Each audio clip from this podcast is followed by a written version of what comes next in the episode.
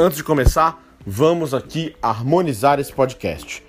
É um, o nome é Cotidiano Acelerado, então vamos ouvir isso aqui aceleradamente, entendeu? Bota o seu player para tocar no vezes dois e sejam muito bem-vindos ao Cotidiano Acelerado.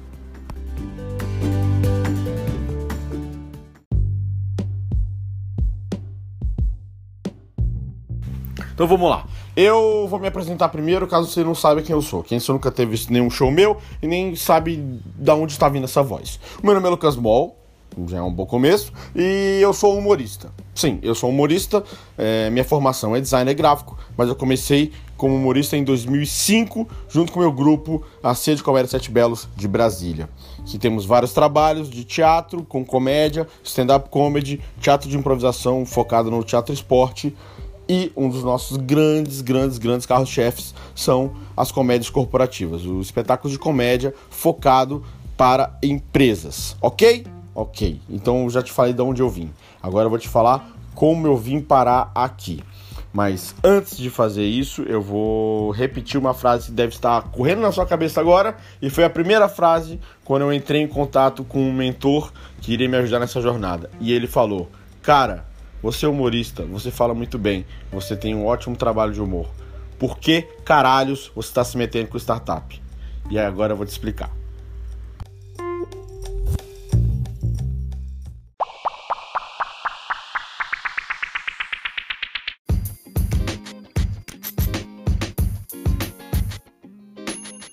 Bom, tudo começou quando eu fui convidado pela Cotidiano para ser um MC, o mestre cerimônia de um Demo Day em 2016. Era o Camp 2 da Cotidiano. É, naquele momento eu achava que seria só mais um job bacana de fazer, mexendo com o universo de tecnologia, que é uma coisa que eu amo muito, porque sou nerd e fã de Asimov.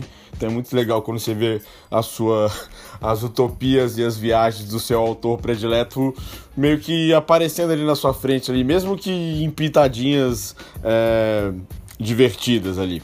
Então eu apresentei já esse esse esse primeiro trabalho com a cotidiano, já com, com, uma expectativa bacana, mas eu jamais imaginaria que isso se transformaria numa coisa tão grande quanto se tornou agora. E logo que eu saí do, do primeiro camp, foi uma experiência muito boa. Né? Foi a primeira apresentação para startups, para o universo de tecnologia. Eu descobri um monte de terminologias que eu nunca sabia. Eu não sabia o que era um hackathon, eu não sabia o que era pivotar, eu não sabia o que era um monte de coisa que hoje já faz mais ou menos parte do meu vocabulário, pelo menos quando eu estou falando com a galera da Coti.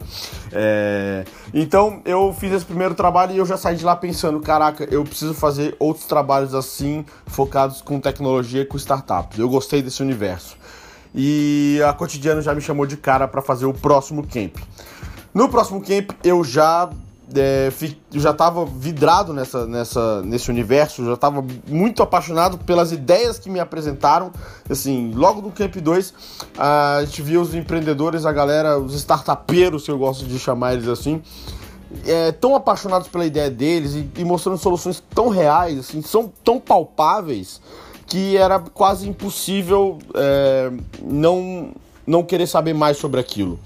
E no Camp 3 eu me dediquei um pouco mais, fiz um texto mais exclusivo ainda, uma coisa que praticamente só foi usada dentro daquele camp e eu conheci outras startups que e acho que ali foi uma um divisor de águas para mim, porque além de apresentar o evento, o que era a minha função, eu comecei a analisar o evento com todo, assim, principalmente na parte da apresentação dos pits.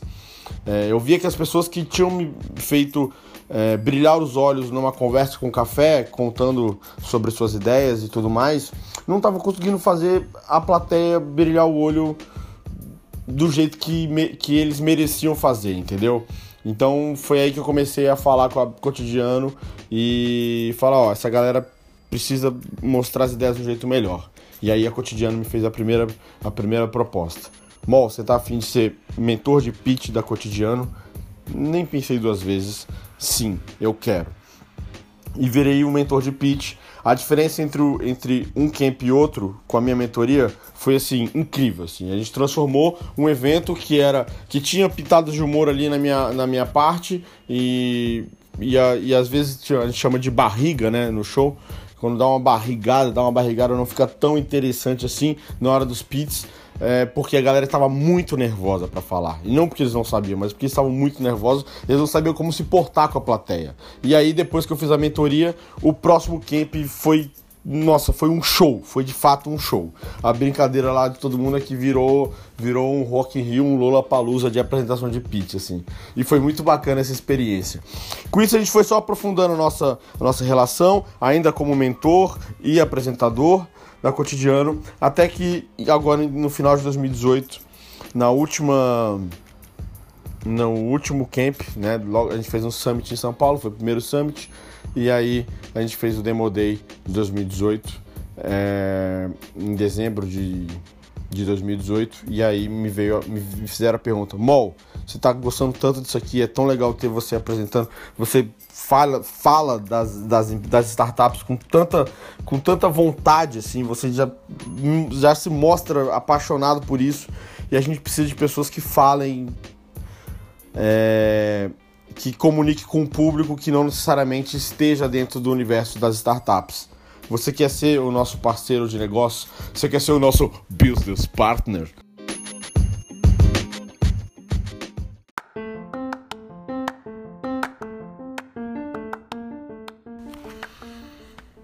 A resposta foi sim. Eu decidi virar business partner, entrar de vez no universo das aceleradas e e agora eu tô aqui. Estou em São Paulo, não estou mais em Brasília. Estou com uma grande missão agora, que é linkar empresas que não necessariamente estão dentro do universo digital, da revolução digital que tanto se fala aí, e ou empresas que já estão e querem aperfeiçoar os seus métodos, aperfeiçoar a sua agilidade na, na tomada de decisões e tudo mais. E eu tô aqui agora para poder disseminar este conhecimento e cultura startupística. E cara, eu tô muito ansioso, estou muito feliz. É por isso que esse podcast está aqui, que eu quero falar sobre a minha jornada, eu quero falar do que eu estou aprendendo, do que eu estou vendo e botar um pouquinho essa nova paixão que eu tenho é, para vocês que ou estão começando agora também, têm curiosidade ou já estão dentro e quer saber como é que está acontecendo, como é que acontece esse esse esse fervor, essa, esse caldeirão de emoções de, de um humorista agora nesse mundo startupístico. E então esse é só o meu cartão de visita. Eu espero que vocês nos ouçam nos próximos episódios. Eu vou falar de, de, de do nosso próximo camp, que as inscrições já estão abertas, o, o Camp 7, e vou trazer startuppers, é, vou trazer é, é, investidores aqui para conversar com a gente, para vocês ouvirem também. E também vou trazer vários termos que eu vou inventar, entendeu? Tipo, startupístico. Isso foi eu que inventei, entendeu? E já tá aí, a galera já tá falando. Bom, então é isso aí, gente. Muito obrigado. Meu nome é Lucas Mol e até o nosso próximo episódio. Um forte abraço.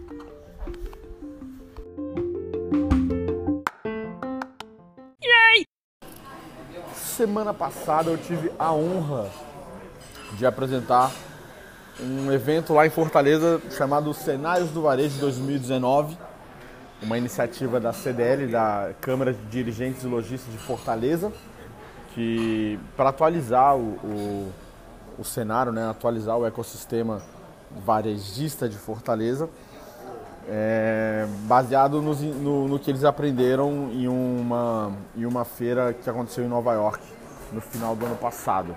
É, a princípio eu achava que ia ser um evento de retail, né, de, de, de, vitrines, de como expor coisas, de como né, lidar com essa, por pura ignorância minha também, num um pré-julgamento besta, mas o que é normal também é, mas jamais desmerecendo o evento, muito pelo contrário. Mas eu fui com uma expectativa que acabou virando uma, uma coisa muito maior, é, que não era só sobre vitrine, não era só sobre apresentação de produto, não, era, era de fato um evento sobre inovação, não necessariamente focada nas startups, mas as startups estavam inclusas naquele discurso. E eu aprendi muita coisa com, com as, com as pessoas lá e teve no final da viagem um desfecho na, na, no meu âmbito pessoal que eu, que eu quero dividir com vocês. É, então hoje vai ser um pouco diferente, né? Vai ser mais uma coisa de insight, uma coisa de, de, de, de vivência, né? De, do que eu vivi lá. Lá eu, tive a oportunidade de dividir o palco com o Marcos Gouveia da, de Souza, do, do grupo Gouveia de Souza lá de, de Fortaleza, com a doutora Regiane Relva Romano, que é uma doutora em inovação aqui da, da Facens, do, de, do interior de São Paulo, de Sorocaba, se não me engano, do, com a Fabiana Mendes e com o Walter Longo, do, do LinkedIn e tudo mais. E cara, é, a gente, enquanto a gente falava de tecnologia, enquanto a gente falava de, de exposição, a gente falava de coisas que eram que, que era o, o, o core, né, o que todo mundo imaginava que seria desse evento, o ponto em comum para todos é que nós vivemos em um ambiente personalizado. Tudo que a gente faz hoje tem que ser personalizado. Até a gente tem um, um momento onde está tudo muito binário, tudo muito muito bipolar, tudo ou é isso ou é aquilo, ou é isso ou é aquilo, ou é isso ou é aquilo nas nossas vidas pessoais, nas na, nas redes sociais, nas relações com as pessoas, mas a gente cobra do a gente cobra dos nossos dos nossos fornecedores de, de serviços, de produtos e tudo mais, algo que é completamente fora do que a gente oferece para as pessoas. A gente normalmente, é, você já passou por isso com certeza, num, num, num período muito curto de vida, é de ver alguém uma camisa de um, de, uma, de um partido que não é o seu ou de algum time que não é o seu e você já tem um, fazer um juízo de valor. Isso é isso tem acontecido, isso é inerente do, da nossa sociedade hoje em dia. Um post e tudo mais.